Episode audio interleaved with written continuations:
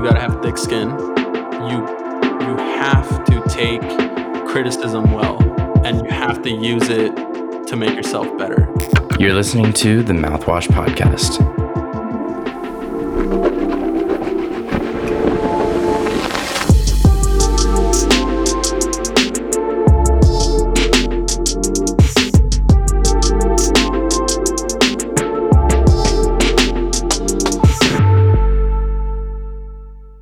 This is uh, episode 12 of the season two of Mouthwash. We're finally here. We made it. It's been a long toll. It's been a long Finally. season. I feel like last season we were like really on top of it and we really sprinted. And then we're like, we're going to do the same thing again this year. But And this year, this season, we did like four in one week. One week, we were like, we were like super I ahead. like, didn't have a voice at the end of it.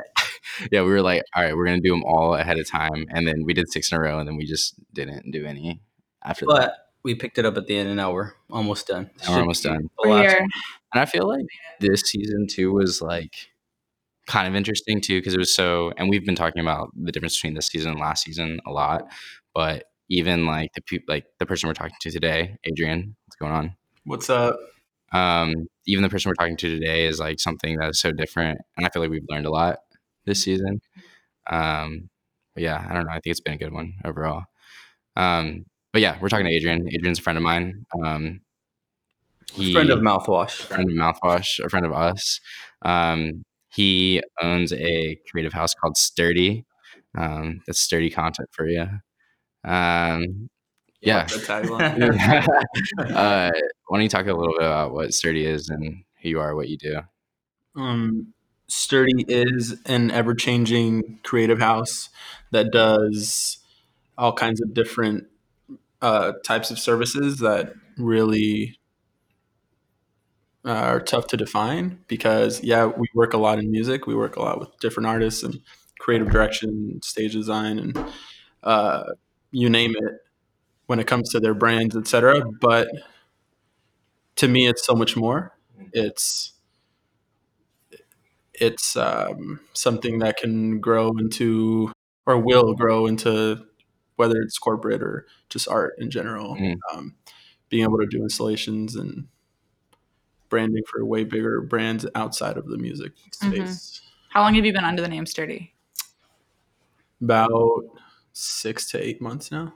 Oh, okay, so it's pretty fresh. It's pretty new. Yeah. I mean, it's really, it's been a thing because all the people that work in it, Oh my god! they, bro. Are you serious? yeah. You could have held that in. All good, all good. Um, Sturdy has been working, or like the people involved have been working together for a couple of years at the very least together. Um, and then it became a thing where instead of everybody freelancing, just like you guys actually like and came together. became a real company, a real thing, just bigger. Or sorry, go ahead. I was just gonna like be like Adrian's being a little humble right now, but Sturdy has done all the like visual stage design for Drake's Drake's last tour. They've done stuff with Kendrick Lamar. Um, who are some of the other artists that you guys have done? Uh, outside of them, Majid Jordan, Party Next Door, uh, Amine, uh, Big Sean. Mm, who else? Uh, I'm like, I'm like For, so, like, freezing, for but- you, just saying those names right now is this like, okay, this is so normal. Like, this is just my day to day. Like, at what point did it switch to like, holy crap, these are like huge projects? To like, oh, this is normal. Mm, I'm not really sure when it became. I don't think it, it's still normal. I just always have tried to treat every single project as if, as if I like was supposed to be there. Yeah. So Like this is what I signed up for. Yeah, you know, so like I like for example when we worked on the Drake stuff or when we got a call to be able to work on Kendrick Lamar's show, like those were huge moments that I treat as like pivotal in terms of how our team works together and what we do and where we're going. However, those were things that the day that we decided to do this, we were like, okay, that's that's where we want to get to. Yeah. So it was just kind of like a natural course, I guess. Yeah, it's interesting. Like I think we we talk about all the time, like, and we even talk about this like for commercial clients too. It's like, man, did you like ever think that you would be working with Nike or Toyota or you know etc. Like whoever it is, and it's like you know what, like at the end of the day, like I signed up to be here, and so there should be an element of like I'm not surprised by this. Like I am surprised, like in a humble way, but also like this is like why I'm here. You put in the hard work, but would you say it helps that like you've had to do it with other people that you've kind of grew grew together? You mean in terms of the team? Yeah. Yeah. I mean, it's it's been a a really cool process of adding adding people to the team over time that like really understand and want the same types of things hmm and want to go in the same direction because it's hard. It's like a lot of people come and go, right? Yeah. You at least, and for example, you meet someone who you in your mind visualize or think, okay, they'd be great for this, but at the end of the day, their vision of where they want to go with their own life is obviously their decision, right? Totally. So, uh, it's people who want to show up on their own every single day and be here and like knock on the door on you know under their own volition because Yeah. they want to get a chance. And to me, and I have this thought often, is like if that person is willing to show up day in day out, and they may not be the greatest, or they may be, but that right there, like them wanting to show up and be a part of it, is such a big thing to Yeah, me. like being on time, like all the little things. Yeah, and whether you know, even like because we don't run things on a be here at this hour Yeah. type schedule, but people show up on their own at that you know at Right. the certain time that everyone somehow agrees on. Okay, It's like the 10 drive. a.m. Like you can't tell someone to have drive or like passion for something. Like they have to show up. Yeah. And you know for for people to want to do that on their own and be a part of something that we are creating together Yeah. it's really special Mhm. and you really can't because like like i'm saying you can't force people to do anything right, Right. so What? Uh, how many people are in the sturdy team right now, and kind of what are their roles in the team? we team? have uh, about about 10 people. We have uh my well myself i i kind of do a little bit of everything from creative direction. I, i'll shoot um, like my background's in photography and directing videos. Um, so sometimes i'll direct music videos or whether we're working on stage then we have a whole team that works in the live uh, like kind of sector. And then we have two project managers who kind of deal with all the business stuff that like our, us creatives don't want to deal with Yeah, you know? yeah, uh, so it's actually really nice because there's that buffer. In music it's really tough. I'll get back to personnel but in music's really tough because managers never want to or like overall anyone on the business end of an artist never wants to pay that much for the creative end Right. which is really hard and honestly very trying at times for people who freelance and are trying to make a, a living out of this. Yeah. but having someone who's going to have your back and represent you and want or try to get you the most you know money or whatever in terms of the work that you're doing then that like you know that feels good because you do the best job that you possibly can and you deliver that. And then someone somebody else who you know has 110% of your back is you know is doing that for you Yeah. and these are people who I've known for 10 plus years you know so right. So you know they're just not gonna like turn on you. yeah or that they're like let's just get the most money because I I'm getting this much or whatever Yeah, you know just like the check. it's like we we started this because we've been talking about doing this for years Yeah. and uh, yeah i always had the vision of wanting to do something because sturdy is a part of something that honestly is is even bigger it we're a part of a management company or we are partnered with a management company who also uh, is partnered with a publishing company who's also a label so Mhm. it's like a all in one that we've always wanted to do where artists can confidently come to us and be like okay i'm managed here and my streaming and my royalties will always be paid out and taken care of on that end and then i can also work with the creative team to help solve every any single type of task that Yeah. may be at hand yeah. So you guys are kind of like helping. It's so interesting. Actually, okay. Before we get too far down this road, I want to know how like sturdy came to be. You Mhm. have like I remember we were in Hawaii and I was asking like, how did you even like you don't wake up and just start working with Drake or Migos or whoever it is. And I know you had like kind of a road working with a particular artist and kind of led you to where you're at now. So how did so I guess before we get too far into all that stuff, like how like how did it all come to be? Start from the beginning. Okay. When did you pick up a camera? Uh, I picked up a camera. I picked up a camera for just over four years ago. I was uh, I was 23 years old, and I was just I was about a month away from turning 24. I had a completely different career career path prior to that. I went to Arizona State University and I studied journalism, and I wanted to be a baseball writer. Uh, I played baseball my whole life. It was like something I really really loved, and I got out of school, moved back to LA, got a job at the Orange County Register writing sports, high school sports. So it wasn't like glamorous whatsoever. But I was just like driving fresh out of college, driving from like football game to volleyball game to basketball. Going to game. write for the Dodgers or something one Yeah, day. you know, that was like Yeah. that was the goal. Was like Right. I'm gonna like Work my way there. yeah, like I'm just gonna like go little by little. And I figured like you got to start at the bottom, right? Like no matter Right. what, you're never gonna get a shot unless you have like I don't know, unless you know someone who's like gonna plug you big time. But Right. I didn't. So uh, that was 2013, and at the end of 2013, I was like maybe like five or six months into that, really thinking that that was what I was gonna do.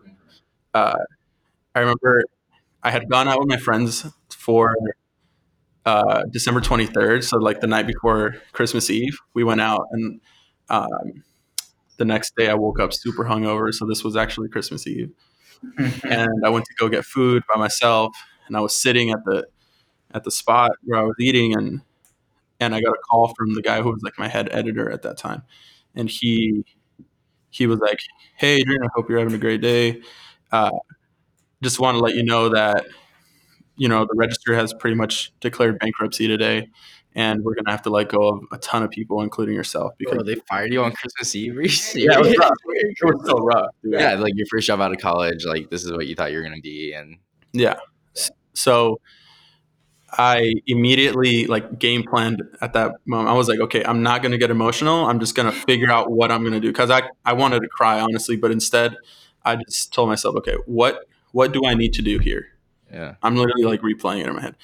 I was like, I'm going to give myself from now to New Year's, so seven days to like only think about this and figure out where my game plan is gonna go or what it's gonna be, whatever.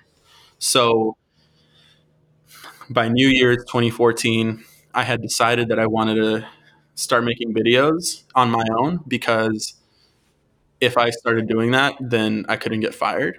yeah, So I wanted to pretty much do something where like the only way I was gonna get fired is if I fucked it up myself, not if some person who's in a suit was gonna like decide. decide that you're not gonna go to work the next day. Yeah, Yeah. Yeah. So I started. I didn't know how to use camera still, but in college through like broadcast journalism, I learned how to edit videos. Not good, but like I, I learned Final Cut Seven like very very basically. yeah, So from there, I ended up downloading. I got a new computer. I had like no money, but I got like a new computer um, off like financed or whatever. Being you know being able to like pay it off Right. credit, and uh, I was like, I'm gonna learn Final Cut Pro, and uh, I taught myself that really fast. And then I started like editing music videos for homies that like were really not I wouldn't say bad, but like just people that wanted to people I I don't even mean that, but like just people who weren't like big. yeah. They were they were trying to make it look just like Same, were. same, Yeah. same. So that's wrong for me to say that, but uh, people that were trying to figure it out, and I was trying to figure it out, and I didn't. I mean, I didn't deserve a bigger shot at all at that point in time. And uh, but I will say, I, I to touch on that, some people were good, some people were bad. So- and and at the same time, it was just like, you know, you gotta you gotta listen to the same bad song on your edit track for, you know, six hundred times, Yeah. like while you're editing, and get tired of it and whatever until you actually get to edit good songs. For and, sure. You know, for people that you actually like follow or whatever. Um, so yeah, I started editing and I got shots here and there, and then eventually, about six months later, um, my friend asked me to edit a video for G Eazy's drummer, and he wanted to like start putting out content and like grow his like you know following and whatever and and I did. So I went super hard at that for a few days, and um, Were you just like stoked? yeah, I was so stoked, dude. G-Eazy big like He was yet? he was growing, you know. He was like he had hundreds of thousands of followers at the time. You caught him like at the right stride though, probably. Yeah, it was like a uh, the point where he was like about to drop an album. Yeah. and he was like just on the brink, you know. So it was really cool to see that. And I and another thing that made it really interesting was where that's how I got introduced to like okay, artist brands and like what Mhm. what is it to like brand an artist really really well and what does it take to get an artist over the hump of independent like okay cool you're doing good by like dropping songs on soundcloud and et cetera and mixtapes but like now What's commercial that next step? Yeah. now labels and Yeah. real money behind them and seeing how so many people again are like in tune with the same vision and want to take it in the same place because they want to not because they're told to or anything like people just show up because they're like yes Yeah. You know that's the greatest feeling ever. And that's where i like learned that you know that's what it could be. Mhm. so that was really awesome. So yeah uh, i edited that video and then uh, he really liked it. And then he asked me to come on tour. So like i turned in the video and then like two weeks later i was on, on a bus riding with like those all those guys. So really just one shot.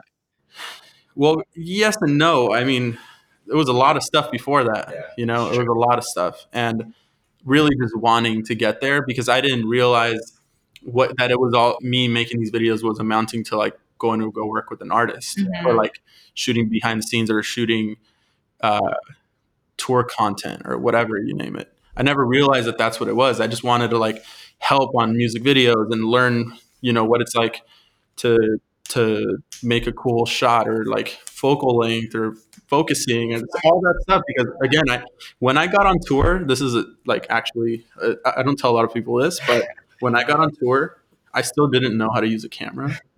So like, We've all been there. Yeah, no, yeah. so i like i turn in the video they're like oh yeah or um this uh, blake name, or he goes by blizzy. He was like yo you know i'm thinking about bringing you on in a week. I said okay. I told my mom i need a camera so i was like i'll pay back i'll give you or i'll do whatever just please like help me buy this camera and i'll take care of the rest yeah. and I just watched like mad tutorials. Like thank God for YouTube and all that. You know, 'cause I just like I was learning what what like shooting video on on a, like a DSLR was Yeah. fast, and then um, at the at the same time, I didn't I didn't shoot photos. Right. So when I got on tour, my sister let me borrow her like this Canon flash, Mhm. and I put it on there. I remember it was like the second stop on the tour, and I wanted to take some photos, and I had no idea. Like I turned it on. I probably should have done this before the tour, but I turned it on, and I, I started seeing like ETTL and like you know you see your aperture on it and everything, and I was like, oh god. So I guess I could just start pressing the button, but it wasn't really like it wasn't flashing. So I was like, oh my god, what am I doing? So one of like the dopest photographers that I've ever met in my life, his name is Bobby Bruderly. He is someone that I really look up to. Also, he was on the bus too, and I go, Bob, what does this mean? And like, what's the best setting for like, you know, for your shutter, at, like when you're shooting photos with this flash? And he looked at me and he goes, "Are you fucking kidding me? You don't know how to use a flash?" And I I was like, "Dude, yeah, you know what? I, you're right. Like, I'm gonna figure this out." I'm just kidding. so I got off the bus, I went inside, and I just started like figuring out how to take snaps. And then, yeah, I literally kept the camera in my hands 24 7. Like, I literally would sleep with my camera next to me, get out of my bunk, and then turn on the camera again. Like, that was that was my life for that entire time. Just and catch up. every single day. And then I was turning around daily recaps on on Instagram. At that point, it was 15 second recaps, but every single day, even on off days, I'd turn around and recap. And at the same time, they had me shooting, or sorry, they had me selling merch like before and after the shows. So I was like unloading the merch like bins on the bus, off the bus, and it was like six Shooting. degree uh, like weather in Minneapolis or like even colder in in Milwaukee, and I, it was just like hellish, honestly. Right. But then at the same time, I was just like, I really want to do this, and I honestly was having the time of my life. Really? That's So awesome. How old were you? I was 24. I was brand new, like freshly 24.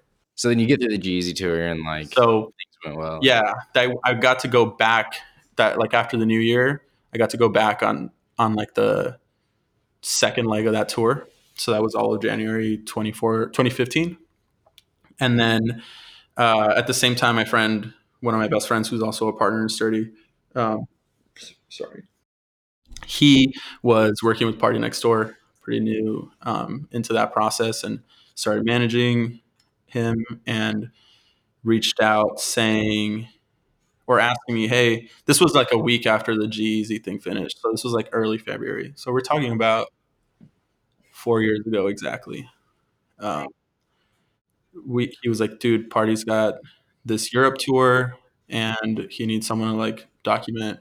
I'd like, do you want to go? And I was like, are you kidding me? Of course. Yes, I'm there.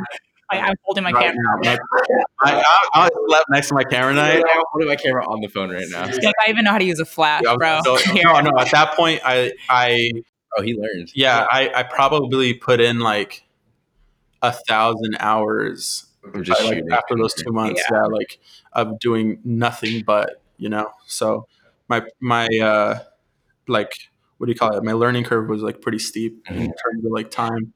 Um, yeah, so I went to Europe, which was funny. They put me on like a five layover flight, and uh, and it was almost like it was almost like like if you really want to show up, like you're gonna just deal with You're it. gonna city to every city before you make it to. Yeah, it's just one of those. It's again like one of those music industry things where like people really you know test you. Yeah. This this industry will test you more than most, mm. I think, because you just got to jump through every hoop and nobody owes you anything. And nothing's easy, and it's almost like you're given the opportunity. so- Exactly. So yeah. like earn it and do the most that you Right. that you want with it because like it goes and that's that. Yeah. You know whether you took it or you didn't, we'll hire somebody else. that we'll hire someone else or you know you will keep you around but like you you're not going to be involved in the conversations that you want to be involved Right. in it just it's it kind of just depends on like who's involved Right, right, yeah so from there i worked with party for like like i mean almost like pretty much full time for like two and something years Mhm. and uh it's like some of the best most rewarding yet challenging days of my life Mhm. because i again i a lot of these things i just had never done and i had directed videos but nothing that i could like you know write home about so Mhm. to say and i eventually started mostly just taking photos instead of shooting video even though i'd do that too and uh, eventually i got to you know he asked me to direct his video for uh, come and see me Mhm. which was really cool Which just went like triple platinum, didn't it? Or yeah whatever. i think it's like double platinum double platinum. but uh That's crazy. yeah uh that was like a big moment for me because and i remember texting tyler at that point in time um, his manager and being like wow i actually feel like like i do this you know like I, i'm i i make videos i like really i've We can finally own that. gotten here. Yeah. yeah. In terms of the title. Yeah because that's the other thing in music is people are so fast to give themselves a title. Everybody's a creative director. Everybody's a director. Everybody's a ceo of their own little company. Everybody is some label, some is that. something Yeah. you know? So like people will walk around with business cards in their pockets that say that are different but one says ceo one says cmo one says coo one says creative director and it just depends on like exactly you know which is cool and that's a hustle but i think like just be you you know what i mean like like earn it by like being like the hardworking For sure. person that you are and let the work speak for itself. Exactly. You don't need to like be this because the eventually the person will just figure it out. Yeah. You know, and I, I mean, I could go one of two ways, good Yeah. or bad. But Do you feel? Do you feel as if like while you're going through all this, and I want to hear what Abe and Mackenzie have to say about this too. But like, do you feel like you were dealing with like imposter syndrome the whole time? Like the insecurity of like, I haven't earned this yet. I'm not there yet. Like, why am I here? Like, were you asking these questions, or were you just more like, I'm just gonna like get up and do the best I can? Uh, you know, I never felt like I was. I, I it was like I guess it was a fake it till you make it type thing, Yeah.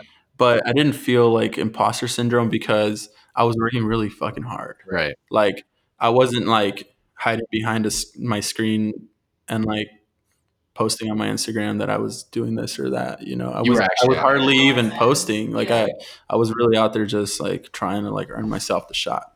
Yeah. To kind of go with that question, because you said it was two and a half years of like really hard and really rewarding, was there points where you're like, I'm not good at this, like wanting to give up, or were you like Well, eyes on the prize? One hundred percent. I'm saying like those were some really really hard days because, Yeah. um, you know, sometimes feeling like you aren't actually good enough at what you chose to do. because the artist didn't like it, or like somebody didn't like it. Yeah, or along the way, you know, or working on different projects or whatever, you know, because not everyone's always going to like everything, Yeah. right? Sure. And uh, or like taking photos and like the the artist, like one of the worst things that's ever happened is like the artist like putting an Instagram filter over it before posting it. You know, it's like, geez, like that's one of those moments where I'm like, wow, I should have just taken iPhone photos. Like, I really, what, like, what am I actually doing out here? You know, Yeah. exactly. You know, and like seeing a lot of my other friends who are so good, like so so good, and and wanting to be on that level and and wanting to have like my lane the way the same that some of them d- did or do or are working toward, and uh, and I just realized that it's just part of like being an artist that you're going to feel inadequate at times because you're growing. Sometimes you're going to try new things and you're not going to be as good at, at, as you wish you were at them. But if you keep going, you know, eventually you'll get there, Yeah. hopefully. But uh, there's nothing wrong with, you know, with trying new things and also learning. And the same thing in like the visual space that we work in, you know, a lot of times, not a lot, uh, we've luckily had a lot of success because our stuff is, I'm proud to say, good but you know we have had a couple clients in the past that were like not happy and usually they're the ones that come with the tiniest budgets at the same time Right. you know Oh, so it's like that's the other Yeah. thing is people will come to you with like a very very very small budget and walk out of the situation going this is it? Like you got like you mm-hmm. you're not doing like what you did for for Kendrick for us the budget goes with the production. like, yeah. Together. and even when you go super hard for them and and they still like don't appreciate what you're doing that's just like it's part of it. So that's what i'm saying. You you may feel as a result inadequate or whatever at times but it's just you know the way that that life carries itself and Yeah. and it's a ups and downs or whatever but So, so you were I want to jump in here real quick. Um, me and Adrian are sharing mics, so uh, so we're like pretty much kissing right now. But um, you're the, our first Hispanic guest outside of myself, um, and you kind of hinted on it a little bit about like it was a lot of work. Do you think um, kind of like your upbringings and like the culture that is instilled with the you know you're Mexican right? Or you know your parents at least for me they instilled a very hardworking ethic and discipline. Do you feel like that really helped you? Uh, because you don't see a lot of other i don't know peop photographers in this space where it's like motion design and like eh, eh, you have there's a lot of technical aspects that you you i mean you briefly talked about but those are huge hurdles. So Yeah. Um, I would say my parents have always really pushed me to do better. And it was always like a get better grades and go to school every single day, even if you're sick, or just like get it done and respect people and whatever, which is like basic, just like human characteristics that anyone should have, I think. But, you know, the hardest part about dealing with my parents throughout that whole process. And I would say more my dad than my mom because my mom was very supportive and so was my dad. However, he had so many doubts and and my parents coming or being immigrants and like legal, you know, they're fully like US citizens now and all that, but they came here at like 20 years old, right? And like had to figure it out and, and like build their lives and all that. So I think when I got out of school and I got a degree and obviously like had to get loans and all that. And when I just decided like, that, I'm going on tour with a rapper, Yeah. and I'm gonna go take photos and do videos, make videos. He was like, "What?" Yeah. You know, Yeah. and and at that point, like I'm saying, I was like 23 or 24, so I was like, he couldn't really tell me no, and I don't think he ever would have. But he was always like, "What are you doing? How like what what's So going on?" And like, yeah, very confused. He was like, "Why aren't you getting a real job?" The real job thing was like such a uh, prevalent term in like our conversations because to him a real job is like the nine to five, like go work hard, get it, you know. Yeah. And Yeah. and Well, that to was, me, that was the that's the dream he was fed, right? Yeah. He, that's what he came to America for, like, right? yeah, like Yeah. grind your face off until like you get what like again the American dream is, you know, you get to buy a house and and you get to uh, you know have your family and and have a safe like upbringing and all that. Yeah, it's so hard too because you you you you don't especially when you're that you don't want to feel like you're disappointing your parents, but you almost feel as if they part of like, the reason they came here was like for you to have that opportunity or the, the life that they, they thought they wanted for you or whatever. And you're just like, peace, like I'm going out on this, you know.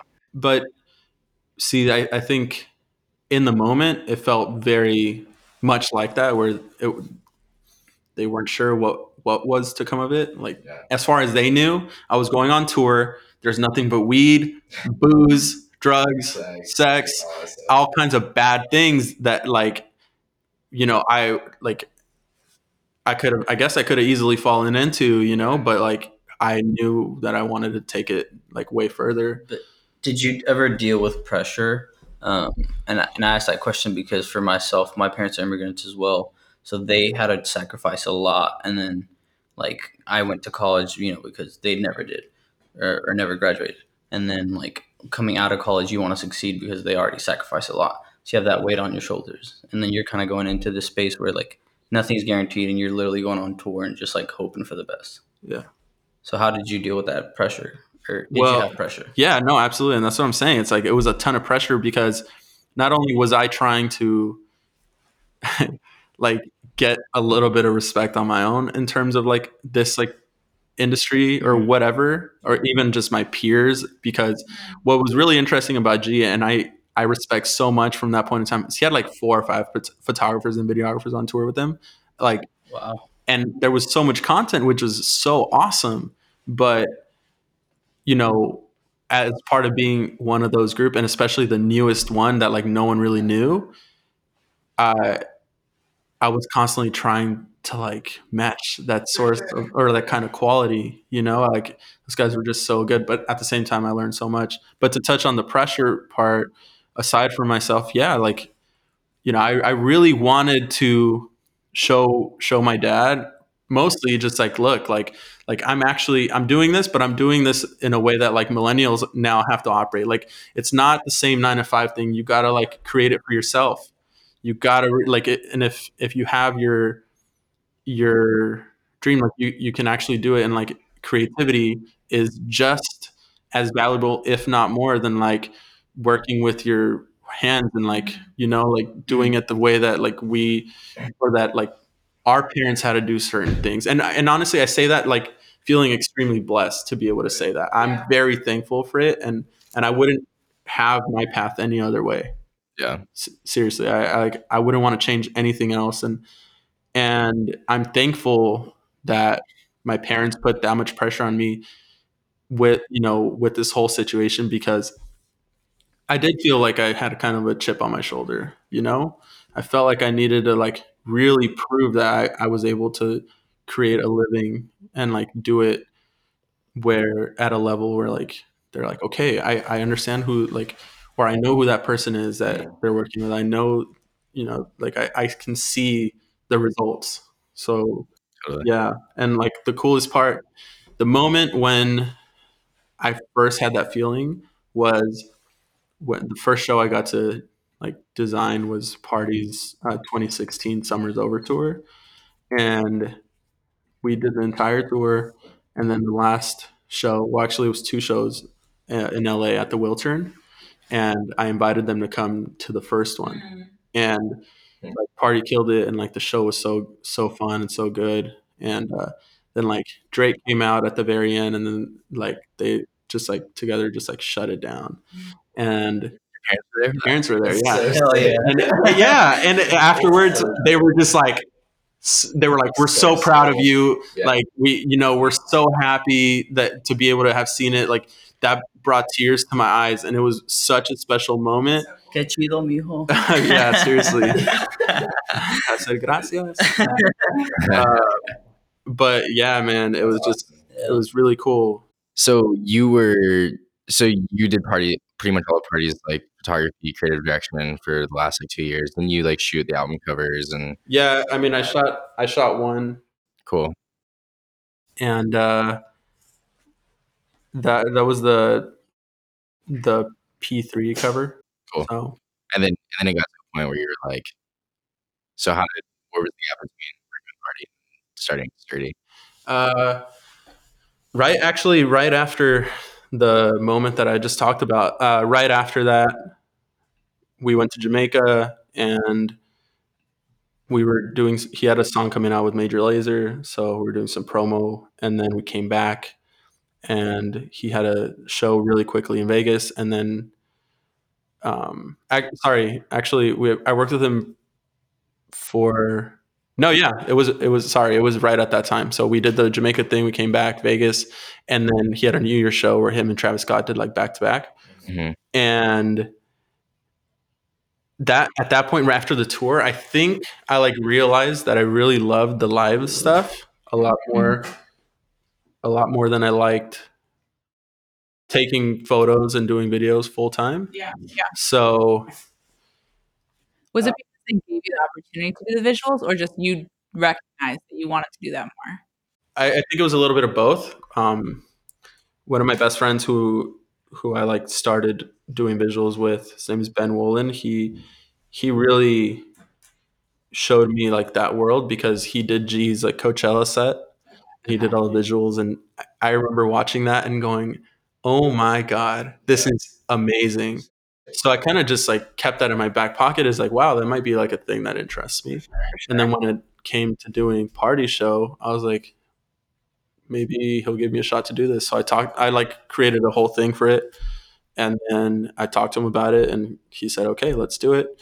And I had so, it was so much pressure, but it was really fun. And I loved the idea of creating a story from beginning to end through just like visuals, just you know and and i really liked i learned that i liked um, being able to shoot and edit and create stuff on my computer and all that and not worry about you know music video edits where like artists are very vain and they're like i don't like my face in that shot or i don't like how i look or how i'm standing or my hair or my teeth or whatever The shot is so good. We have to use you know it. so it's just one of those moments where where or it was one of those things with music videos where a lot of times it's not even yours at the end. Right. it's like a watered down version of what we Mhm. talked about at the beginning of the process. So i didn't feel that with the with the stage visuals. I uh i actually felt the opposite. I felt like it was very much mine.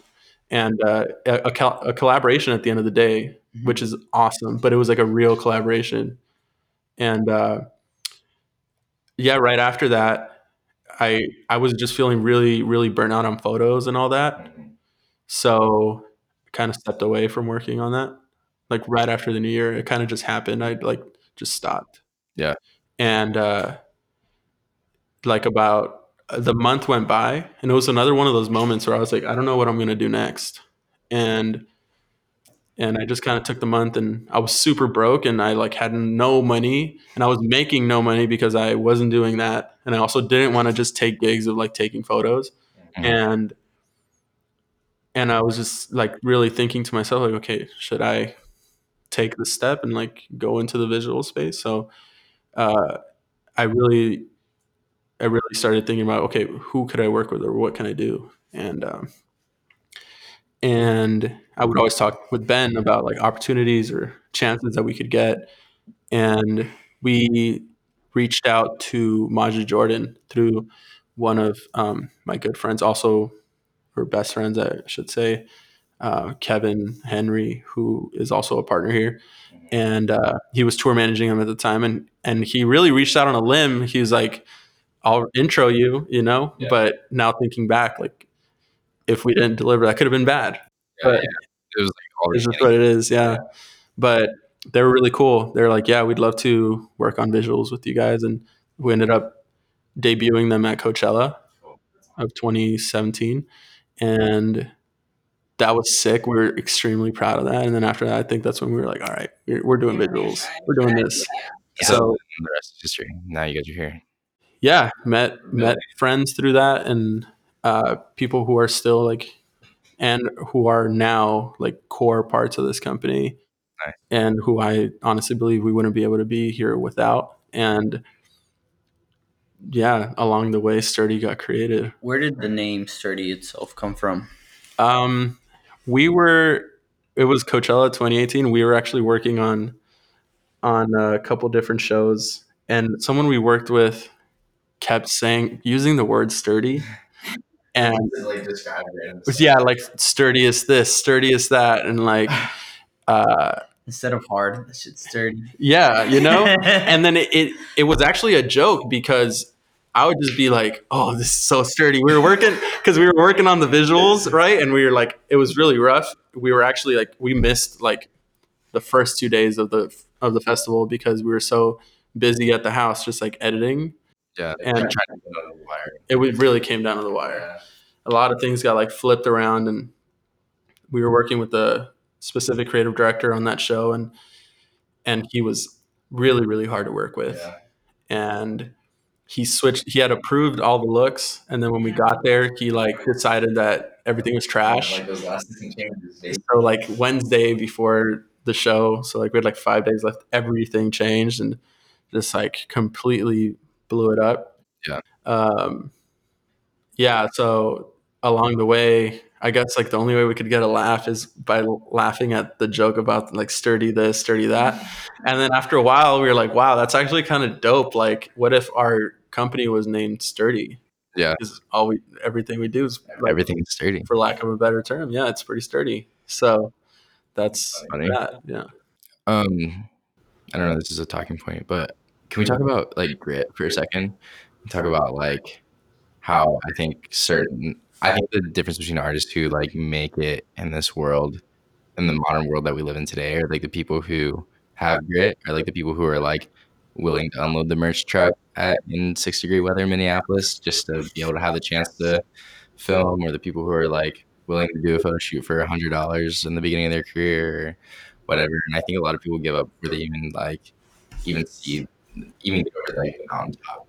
Um, I don't know. What do you guys think about like how that translates into you know the things you do and like the advice that you give to people who are like really going through the thick of it? Because I think I get so many. I think we get a lot of questions of like it's the simple like how do you do this, and there's no real answer to like just getting there. It's like sometimes you just gotta like go through it, like go through the thick of it, you know. yeah i mean i think it's very your character has got to be tested i think and it's it's the only thing that's going to get you through it because you got to have thick skin Yeah. you you have to take criticism well and you have to use it to make yourself better Yeah. yeah. I feel like that's key. Like Yeah. everything I look back on, like people can look at your accomplishments, and be like, "Dang, like how'd you do that?" Which like that's questions you get, but they don't see all those times that you failed, and people were like, "Dude, this didn't work because of this." So like, like let me talk to you about how you can make this better. Like if you can't make it past that, like that's really those are the points when you do something that sucks that like you have to get through, or else you're never gonna be doing the stuff that you love. Well, I think the biggest one of the biggest problems in that too is that we're so I think we're so attached to their work.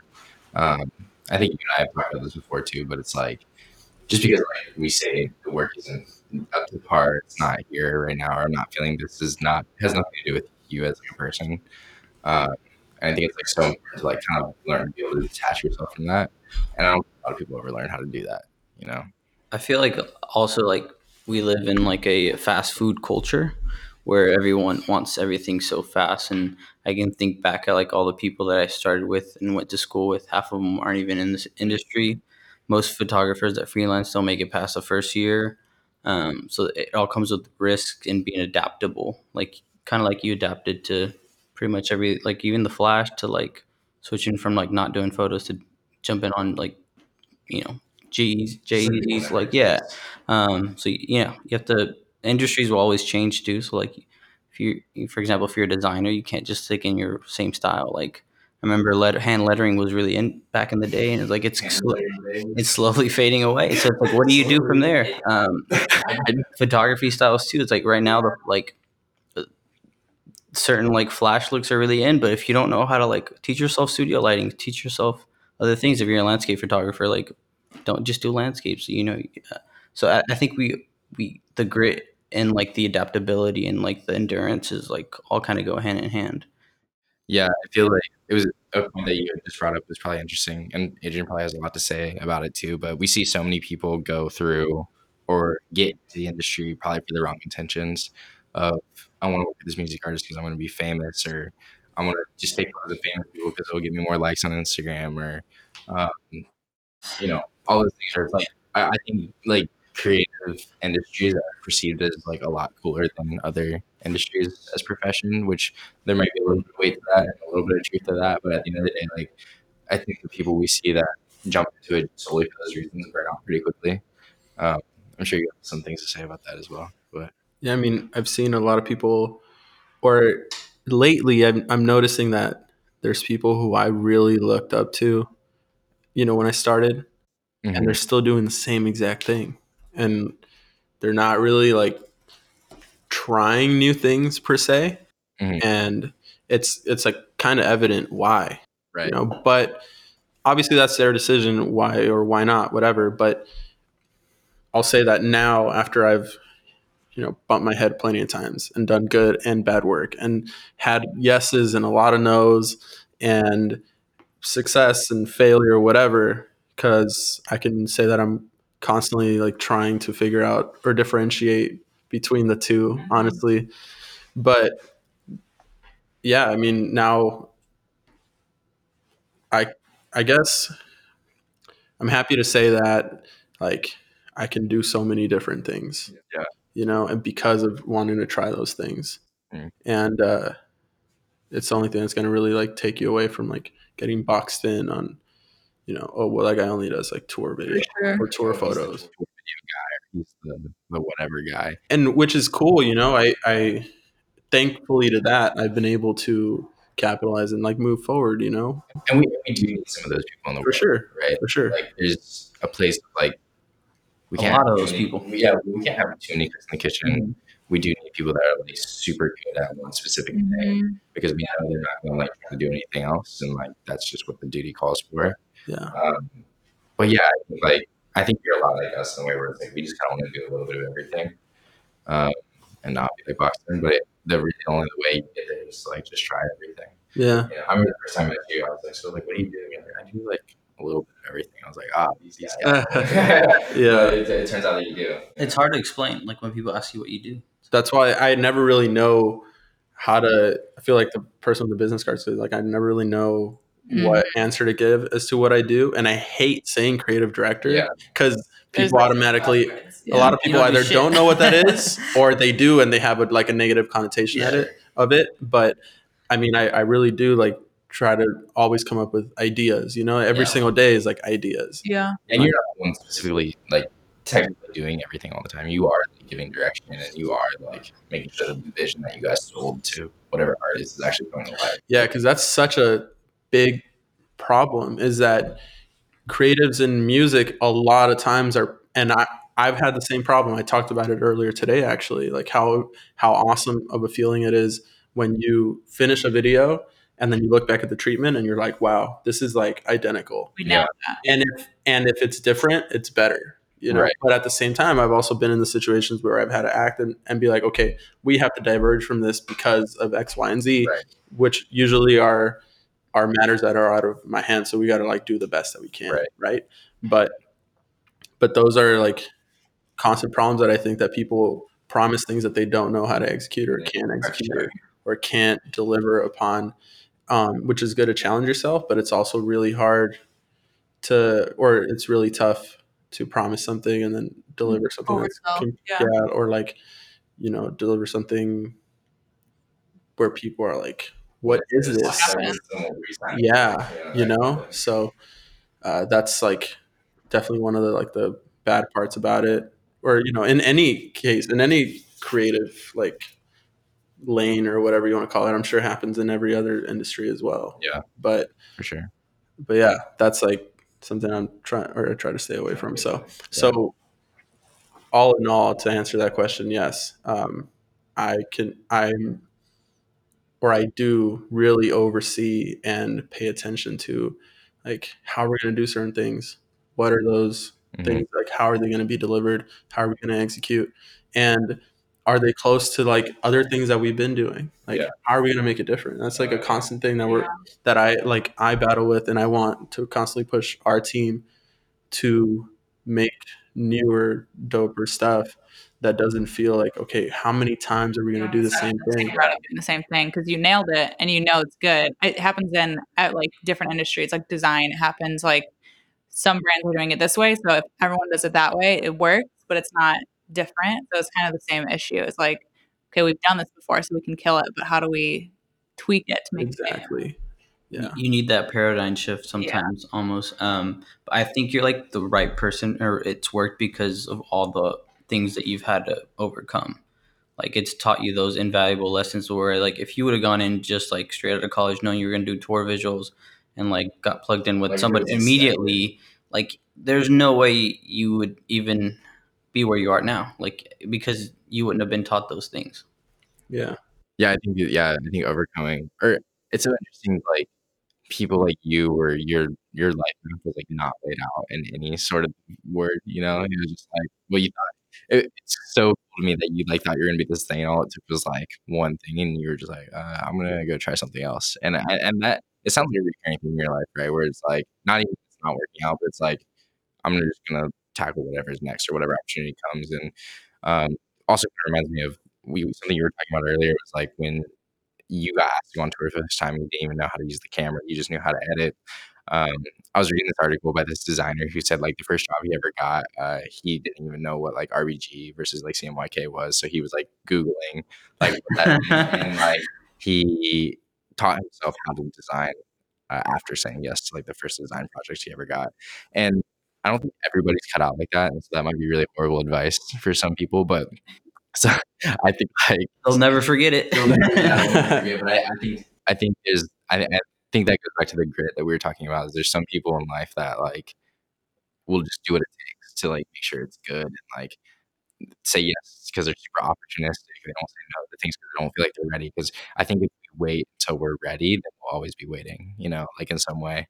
Um, so it's really cool to like see that you just totally overcome those things. Thank you. And now I have other things that I want to get into, and like I've told you before, and I want to, like literally every day, I think about wanting to write the script for a TV show that I want that I'm trying to do, Yeah. and and uh, that's a really daunting task that I'm just like bobbling. I would say right now because I really don't know how to do it or what where to even start. Yeah. But I have the concept, and I'm I'm just really just waiting to be able to feel like it's the right time, I guess. Yeah. But I don't know when that is. So One day yeah, I just we have we just have so much work right now that I'm like I need to get through, and then when we get through, hopefully at that point I can just like breathe a little bit and get get you Seems know like that big well it Every time I have a new idea, I'm just like, no, stop. Like, yeah stop. for real I yeah so I'm kind of looking at like halfway through the year.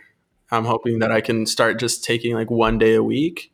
And I might be able to do it sooner, honestly, but I want to take one day a week to only focus on that and kind of like have a different, like, uh, kind of like, what's the word I'm looking for? Just an outlet for to do something else. Because this is, yeah, this is actually one thing I want to really like touch on really, really fast is, uh, I got to the point where I wasn't making anything for fun and I wasn't really doing anything that like that was outside of just like for, for the sole purpose of work or getting paid or you know having to just like pay rent and like my bills whatever whatever. And it's it got really really dry. Yeah. so i've realized over the past few months that i need to have an outlet and do something that has nothing to do. So i've, I've like tried like pottery and like I, That's I have like a painting sitting on my ground on the ground in my room right now that that's unfinished that i was working on yesterday. And i just want to like do things that take my mind or just like take me outside of the same stuff because Mhm. it gets really really dry. It gets, matter what that's how you get really burnt out on the things that Yep. that you do professionally and then that's how you get you know you get really really bored and all that. So and um i don't yeah i i, I love what i do so i don't want to feel like i'm burnt out or bored or Well, it seems like your whole story, you've been hungry to like learn things. So if you're not hungry anymore, you're like, what am I doing? Yeah, and I and I've definitely started to be able to pinpoint that feeling, but and I don't feel like I'm not hungry or whatever, mm-hmm. but I do feel like there's more that I Totally. want to do and that I need to do and that I need to get out there and hopefully that all like you know, I have enough time to do all of these things. Yeah. I heard this or I read that tweet from Lorde that said, I'm just now realizing that if I'm going to do and accomplish all the things that I want to do in my life, I'm going to have to start working really, really fast. Yeah. I Mm. thought that was really valuable because you know you have all these dreams and you have all these things that you talk about and you have all these goals and Mhm. conversations with your friends about whatever it is because it's always a, like a running conversation right like about the next thing that you want to do or or things that interest So you true. And like also on the personal side and your family and girlfriend boyfriend whatever it is um, that take up so much of your time so you gotta keep you know like stay focused in terms of like Gotta not get to work. yeah, yeah, Yeah. and not like falling behind. So Yeah. Oh man. Yeah. Anything else? I guess um, we got a lot of young listeners. So if there's anything that you might have uh, give any advice to someone that wants to get in the industry, just what would you tell them? Give your 22 year old self advice. 23 or whatever year old you're about to get into all this.